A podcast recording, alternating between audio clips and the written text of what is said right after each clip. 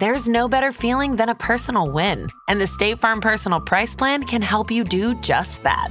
Talk to a State Farm agent today to learn how you can bundle and save with the Personal Price Plan. Like a good neighbor, State Farm is there. Prices are based on rating plans that vary by state. Coverage options are selected by the customer. Availability, amount of discounts and savings, and eligibility vary by state.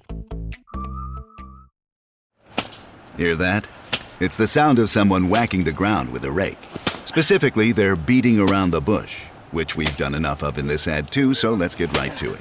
The new Moneymaker scratch off from the Ohio Lottery doesn't beat around the bush. Money Maker. Play the game and you could win money up to $2 million.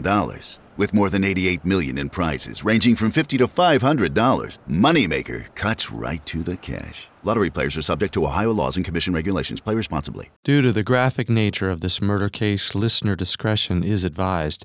This episode includes dramatizations and discussions of murder and assault, including the violent homicide of a young girl that some people may find offensive. We advise extreme caution for children under 13. Richard? Richard, do you hear that? I've just about lost my mind. The Bricca's dogs have been barking all day. I called down to the plant earlier. Jerry hasn't been to work for two days now. I'm telling you, something's off. Jerry is like clockwork. Oh, they're such a nice young couple. You two best go check on them. Yeah, yeah, we should. I appreciate you coming with, Jansen. Don't know what to expect. Huh. That's strange. They haven't brought in the papers. Jerry? Linda? Is everything all right? Betty said the dogs have been barking all day. Just wanted to check in on you. Oh, for. Just try the handle.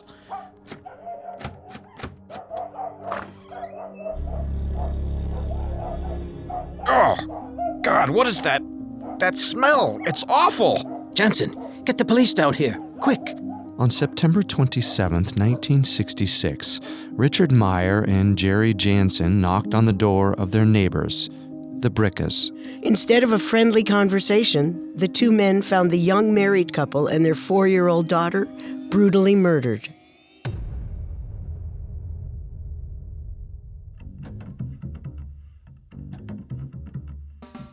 This is Unsolved Murders, true crime stories on the Parcast Network.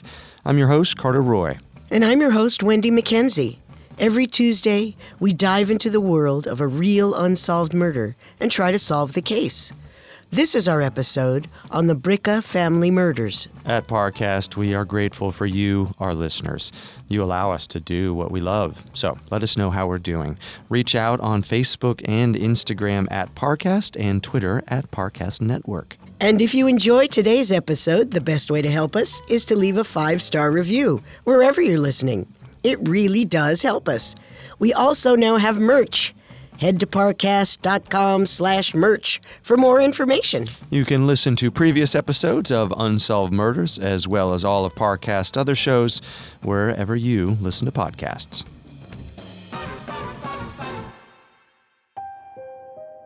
On September 27, 1966, the Bricca family was found dead in their home from multiple vicious stab wounds. No one in the neighborhood had heard or seen anything unusual until the Bricca's two barking dogs prompted the neighbors to investigate. With the shocking murders of Jerry, Linda, and Deborah Ann Bricca, the quiet Cincinnati suburb of Woodhaven was suddenly filled with rumors of serial killers and hitmen. Those same rumors have helped to create an all American crime that has both bewildered and intrigued the public for half of a century.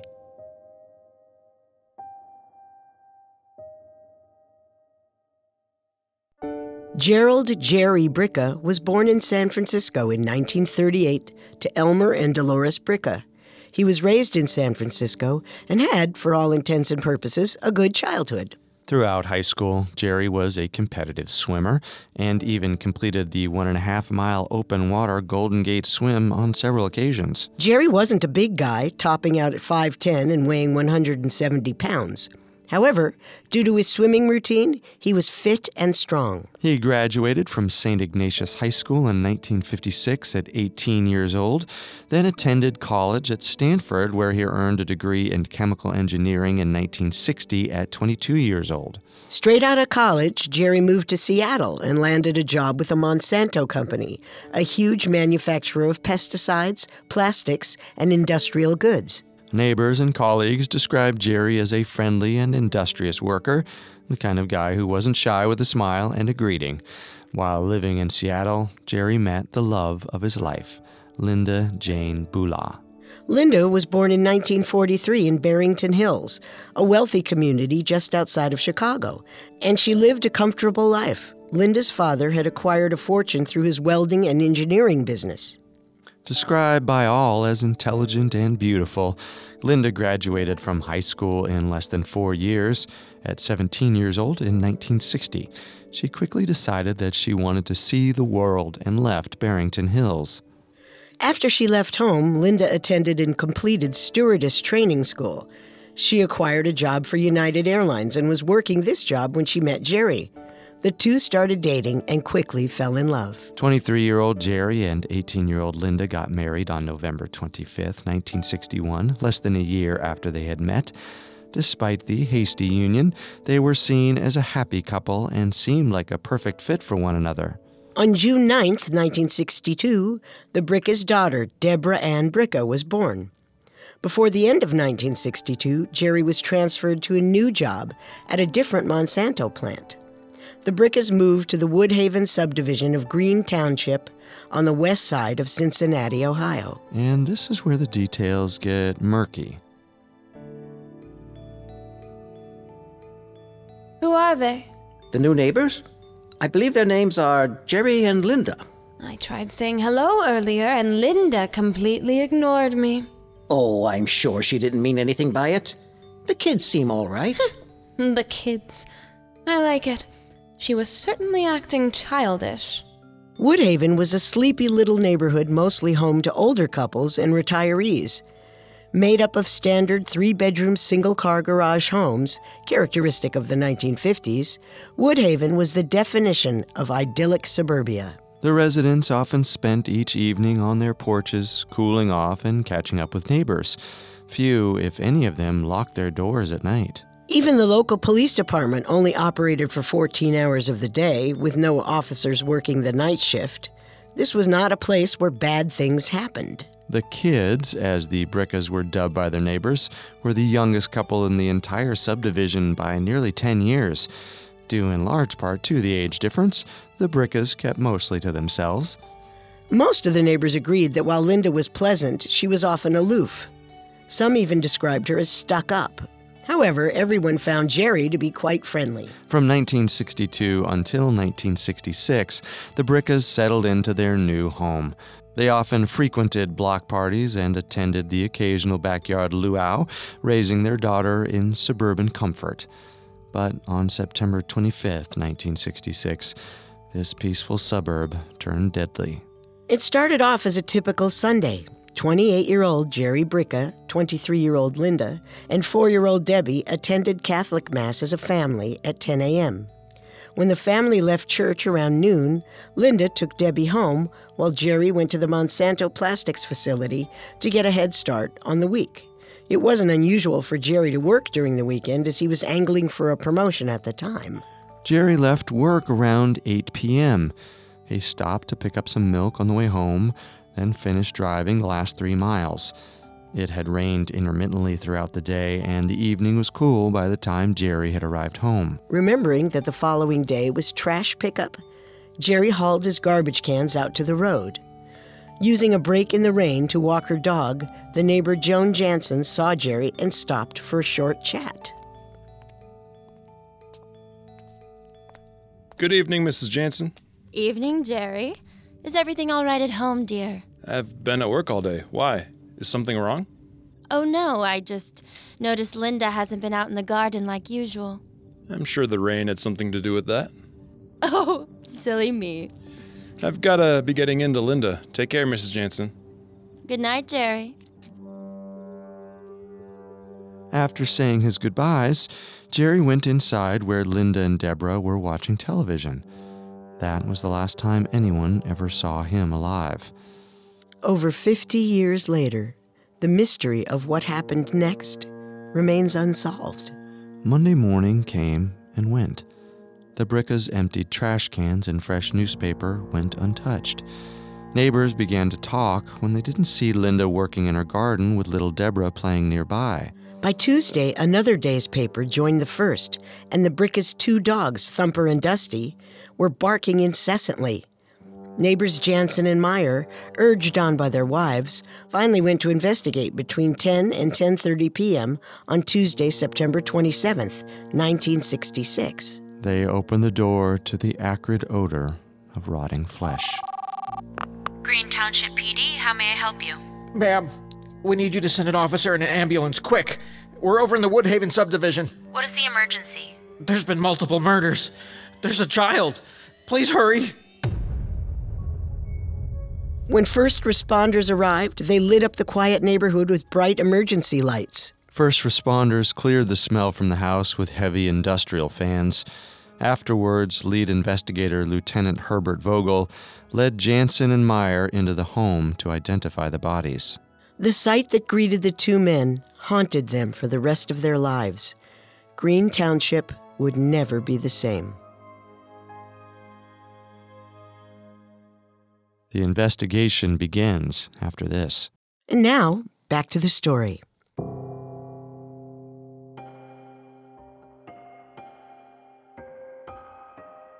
On September 27, 1966, friends and neighbors, Jerry Jansen and Richard Meyer, discovered the bodies of the murdered Bricca family.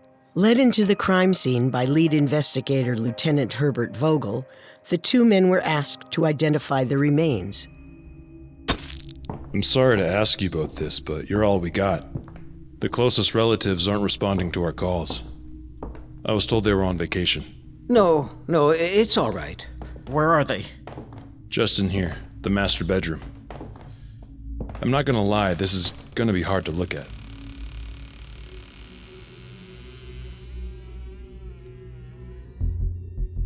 God almighty. Oh, so much blood. That's them. Linda and Jerry Bricca. And their daughter, Debbie. Is she, please tell me she got away? I'm afraid not. She's in her room. Please follow me. I can't. I'm sorry. It's fine. I'll look. Oh, God. Oh, God, it's her. It's Debbie. Decades later, Meyer would be asked by journalists about what he saw.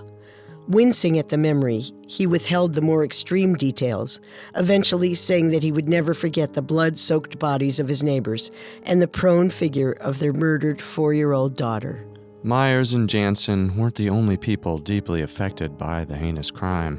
According to a report by the Western Hills Press, residents of Green Township began buying ice picks, tear gas guns, shotguns, pistols, ammunition, door locks, barrel bolts, and door chain guards in an effort to protect themselves.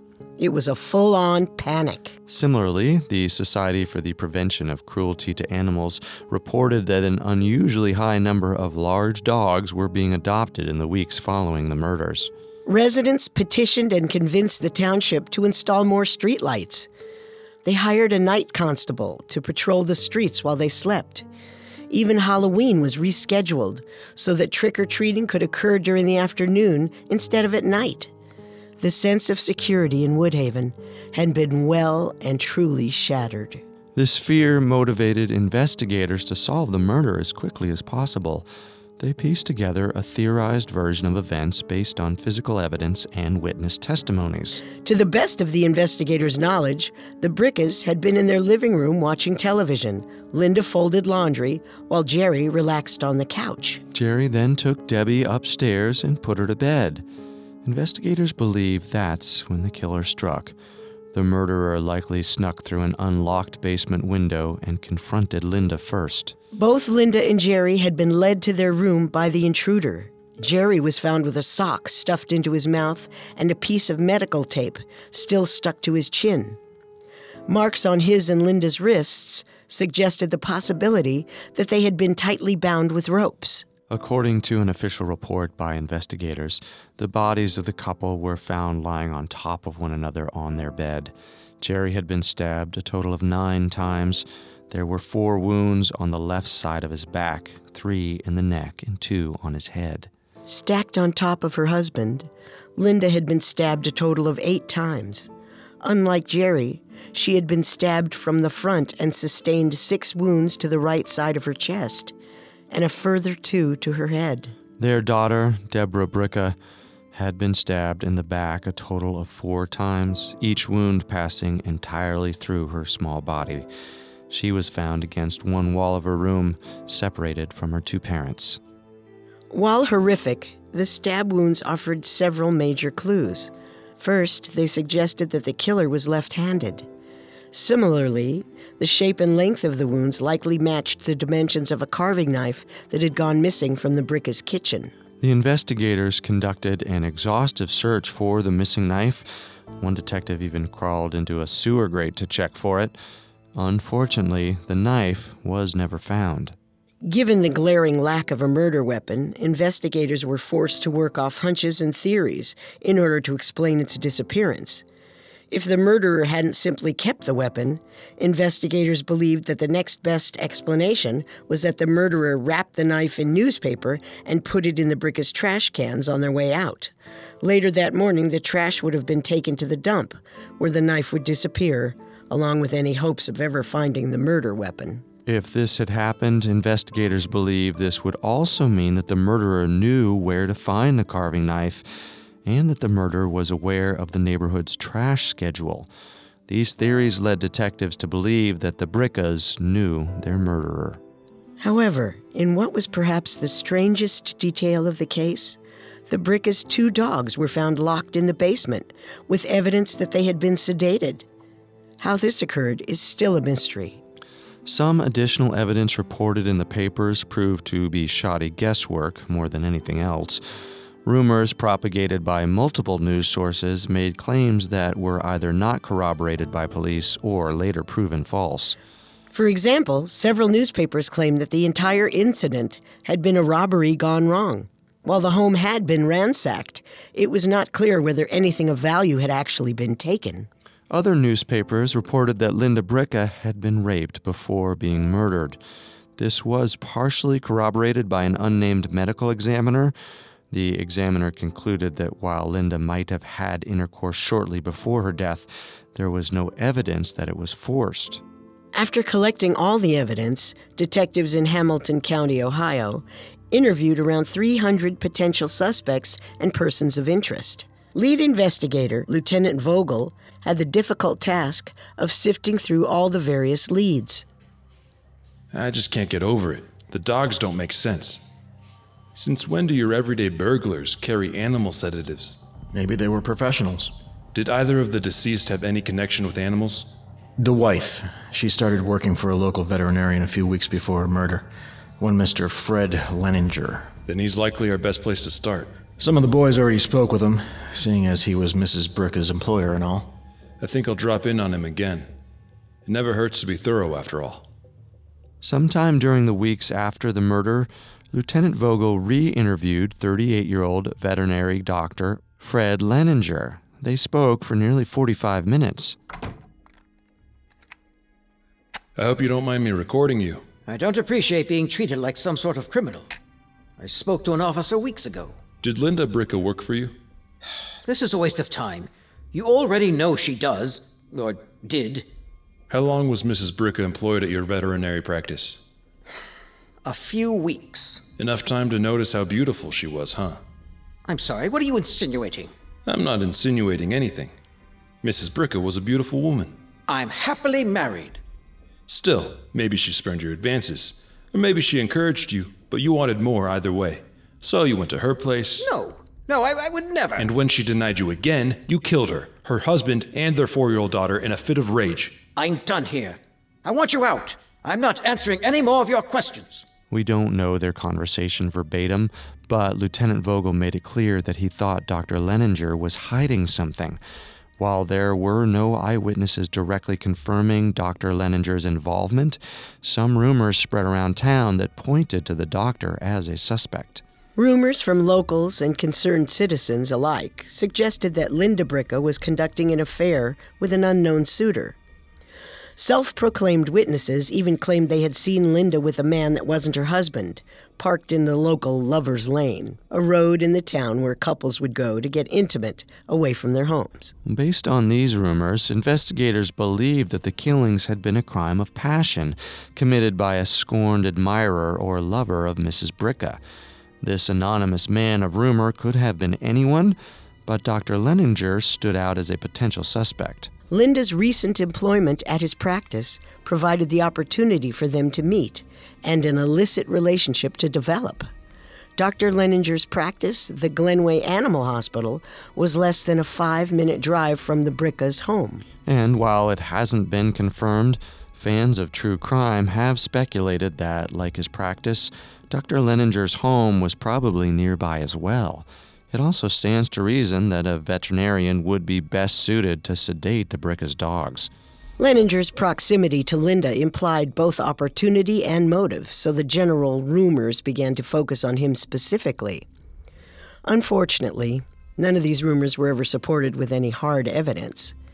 Witnesses were either anonymous or uncredible, and when the Bricca's neighbors were eventually asked about the speculation, none of them believed Linda was stepping out on her husband. Well, most of the case against Dr. Leninger relied on rumor and speculation. And yet, despite all the suspicion surrounding him, Dr. Leninger never actually provided himself with an alibi. After Lieutenant Vogel reviewed his recording with the doctor, he couldn't shake his suspicions. He wanted to speak with Dr. Leninger again. When he called the Leningers' house, Mrs. Leninger picked up the phone.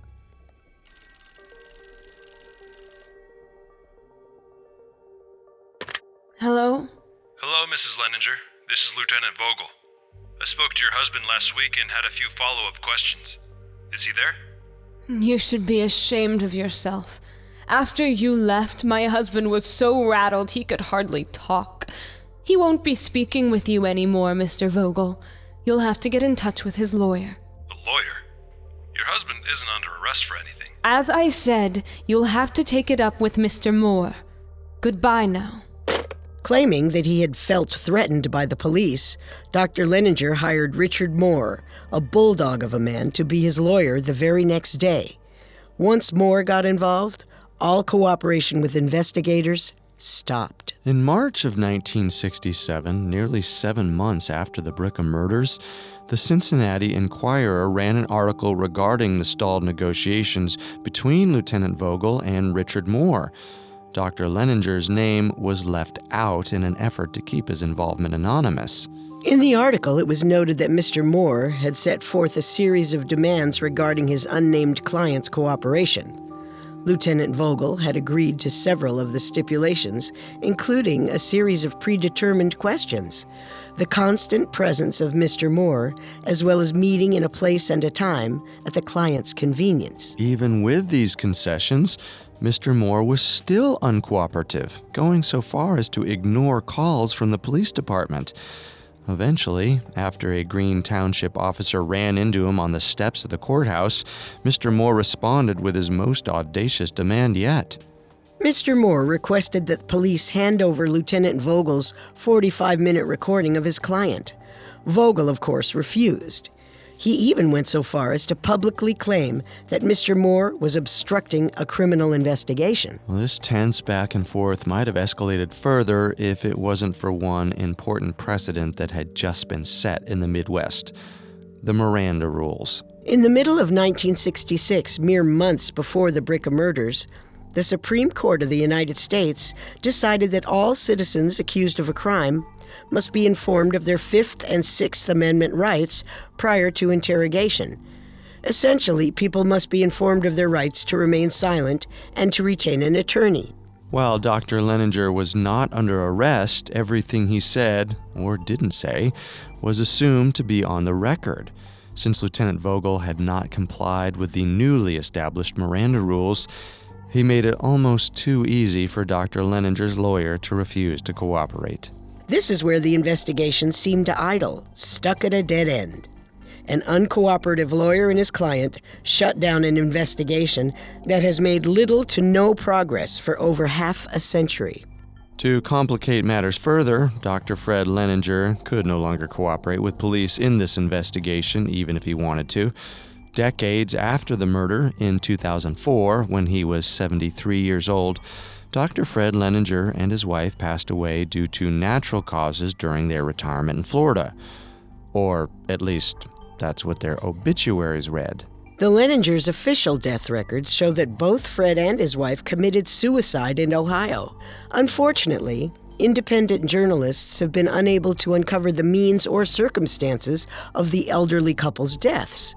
Similarly, law enforcement has not released any details on the dual suicides. It has been speculated that failing health or the feeling that they were burdens to their relatives caused the elderly Leninger couple to kill themselves. However, fans of true crime have suggested another reason. Guilt. While there are many reasons why an individual or even two individuals might take their own lives, guilt has always been looked at as a distinct possibility in the case of the Leningers. No one can say definitively whether Dr. Leninger or his wife had anything to do with the Bricca murders. However, rumors, theories, and fans of the true crime genre haven't let this case lie. And with all this speculation, only one thing remains consistent. Most theorists believe that Linda was at the center of it all. And some believe that Linda's possible ties to a shady past may have led to her family's demise. We'll take a deeper look into Linda's past after this. And now, back to the story. The Bricca family was murdered on September 25, 1966, in a quiet Cincinnati suburb, shocking the peaceful township and spreading an insidious fear between the residents. By March of 1967, only seven months after the murders, the investigation was halted by Dr. Leninger and his lawyer, Mr. Moore. Police and armchair detectives alike began to grasp at other possibilities. Why are you doing this? It won't matter in a couple of minutes. Please, please, you don't have to go through with this. I'm afraid I do, Mrs. Bricca. I I didn't see anything. I don't know anything. I promise. Please, I promise. You can't take back what's already done. Sorry. Please. Not my baby girl. I beg you. Not Debbie. Just you and your husband. Those are my orders. Little girl, let's get you back to sleep. There are some neighbors who believe the Briccas were murdered by a professional killer or hitman. Nettie Caudell, a neighbor who had become friends with Linda, claimed that Linda grew more fearful and paranoid about a threat that Linda never fully explained. Linda and Nettie's daughters would get together on regular play dates. In the weeks leading up to the Bricca murders, Nettie acted as Linda's confidant, so Nettie's testimony holds a little more weight than some of the other rumors that had been floating around. According to Nettie, Linda's paranoia got so bad that she began picking Debbie up from playdates instead of allowing her daughter to walk home on her own. Nettie elaborated that Linda had said she had once, quote, helped to break up a drug ring, end quote. Investigators have been unable to find any record of Linda working as an informant for the police, so it's questionable as to whether this story is true. Yet there are many aspects of this case that imply the murders were more than a crime of passion. For example, the killer was efficient and fastidious in their actions. They bound and gagged the Briccas, sedated their dogs, disposed of the murder weapon, and managed to wipe the home of almost all forensic evidence. The murderer managed to keep any noise to a minimum, making sure that neighbors on either side, only 15 feet or so away, were kept in the dark. Many in the neighborhood suspected that this was the work of an experienced killer. Richard Meyer, one of the neighbors who'd ID'd the bodies, also firmly believed that the Bricca murders were pre planned. Mr. Meyer didn't believe that an individual without experience committing violent acts could murder an entire family, including a small child, in cold blood. Working under the presumption that the Bricca's killer was an experienced killer, investigators proposed a few more specific possibilities. Perhaps the Briccas had been murdered by a serial killer. Well, this theory was particularly compelling to investigators because Cincinnati had been faced with a series of brutal slayings that took place both before and after the Bricca family murders. On December 2nd, 1965, almost nine months before the Bricca family murders, the body of a 56 year old woman named Imogene Harrington was found stashed in a bathroom in her apartment building's basement. She had been raped, then strangled to death with a nylon cord. Then, on April 4, 1966, a 58 year old woman named Lois Dant was found murdered in her own home. She had been raped and strangled with her own stockings. On June 10, 1966, a 56 year old woman named Jeanette Messer was found strangled to death with a necktie in a park two blocks away from her home. At this point, Cincinnati police believed they had a serial killer loose on the street and dubbed the killer the Cincinnati Strangler. The Strangler claimed his next victim on August 14, 1966. Barbara Bowman, a 31 year old woman, had taken a cab home after a night out with her friends. She was found with multiple stab wounds only a block away from her home. An abandoned cab was found near her body.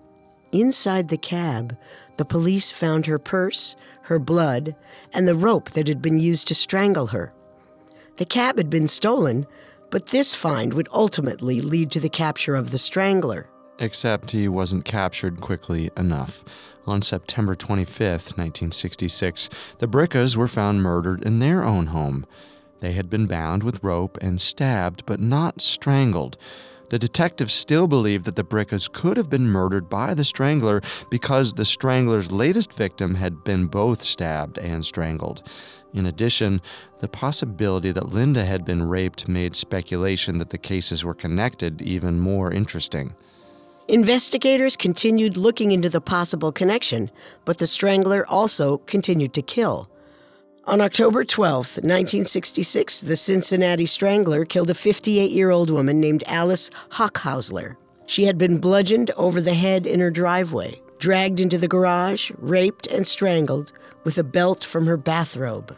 The Strangler killed again only a week later on October 19, 1966. An 81 year old woman named Rose Winstill was raped and strangled with an electrical cord in her own apartment. Then, on December 9th, 1966, the strangler killed his last victim, 81 year old Layla Carrick. Layla had been strangled with her own stocking in the elevator of her apartment building. On that very same day, police arrested a 28 year old former cab driver named Posteal Laskey.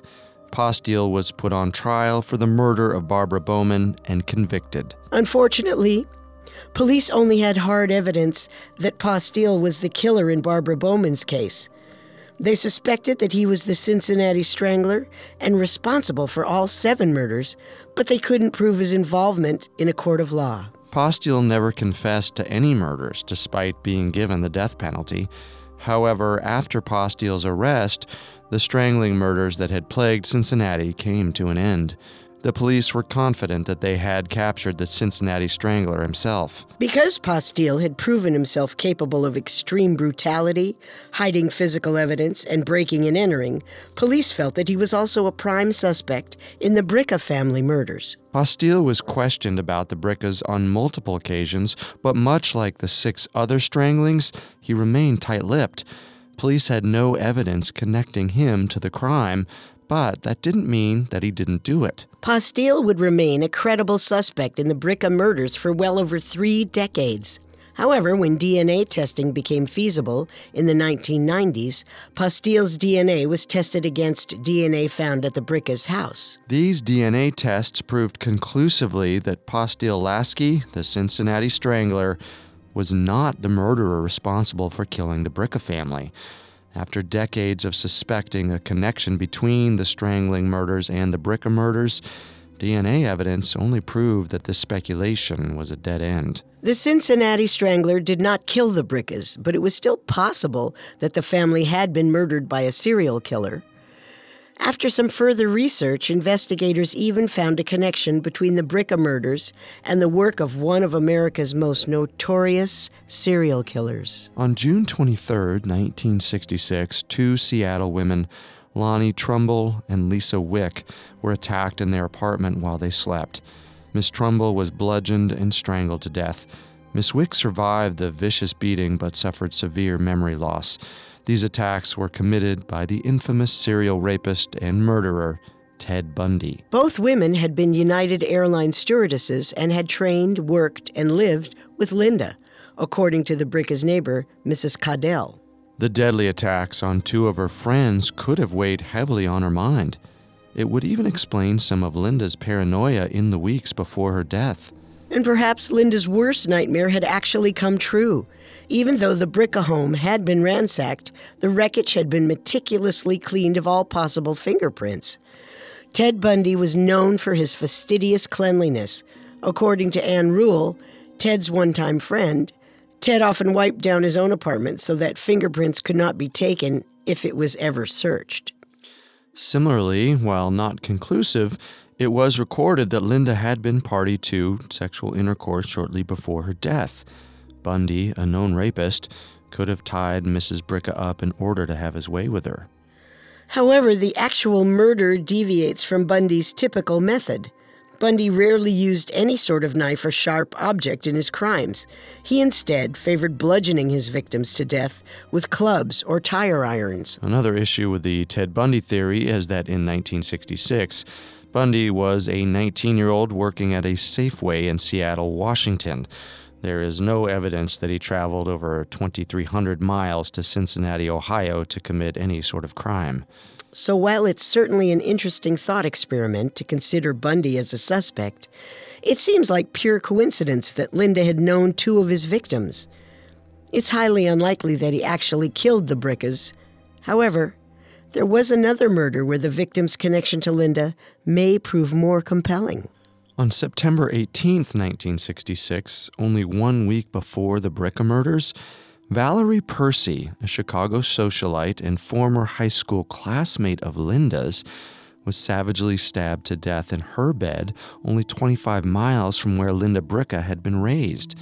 Mrs. Percy, Valerie's mother, walked in on the intruder, causing him to panic and escape into the night. Similar to the Bricca murders, this seemed like a targeted attack, not a robbery gone wrong.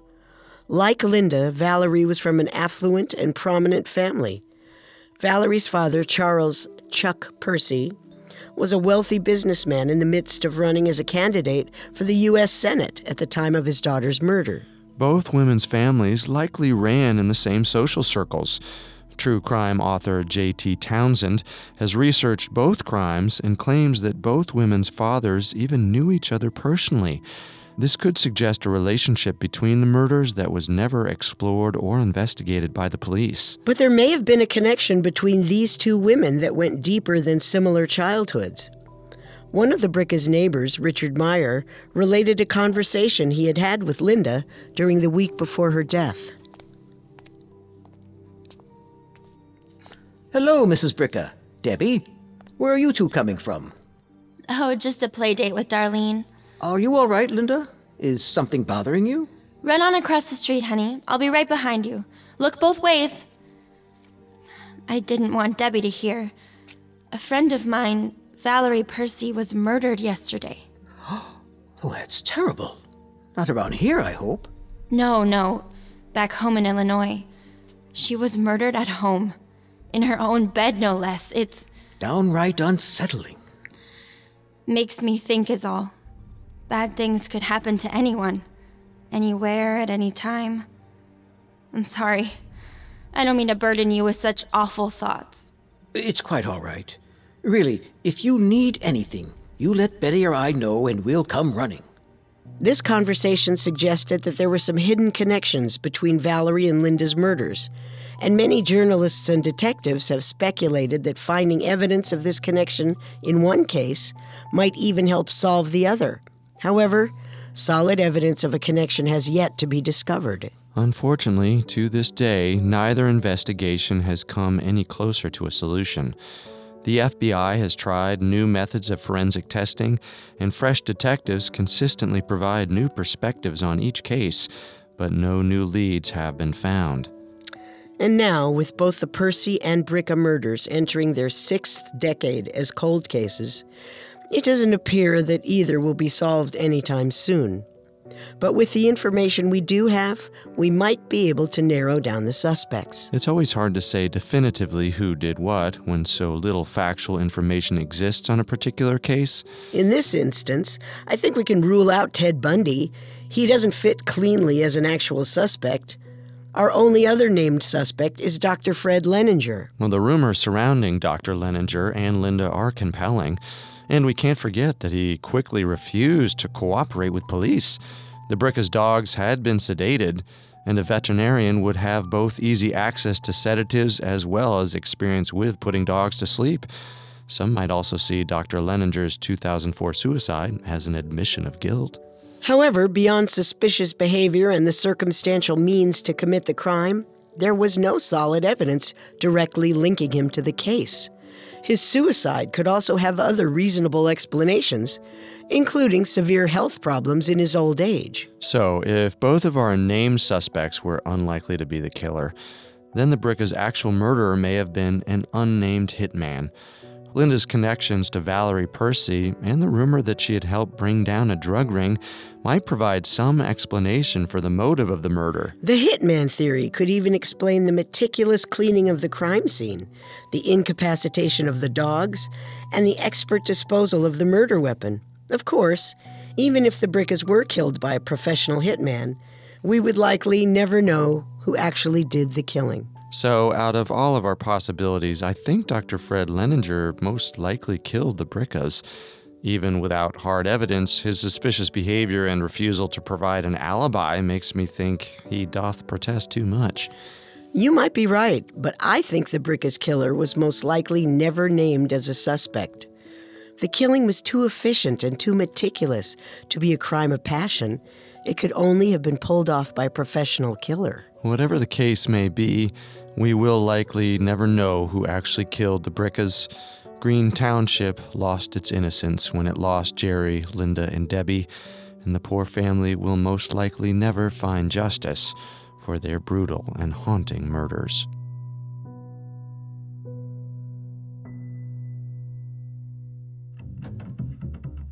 Thanks again for tuning in to Unsolved Murders. We'll be back next week with a new episode. You can find more episodes of Unsolved Murders, as well as all of Parcast's other podcasts, on Apple Podcasts, Spotify, Stitcher, Google Play, or your favorite podcast directory. Several of you have asked how to help us. If you enjoy the show, the best way to help us is to leave a five star review. And don't forget to follow us on Facebook and Instagram at Parcast and Twitter at Parcast Network. We'll see you next time if we live till next time. Unsolved Murders True Crime Stories was created by Max Cutler and developed by Ron Cutler. It is a production of Cutler Media and is part of the Parcast Network. It is produced by Max and Ron Cutler, sound designed by Kenny Hobbs, with production assistance by Ron Shapiro and Paul Mahler. Additional production assistance by Maggie Admire and Carly Madden. Unsolved Murders is written by Edward Hamill and stars Carter Roy and Wendy McKenzie.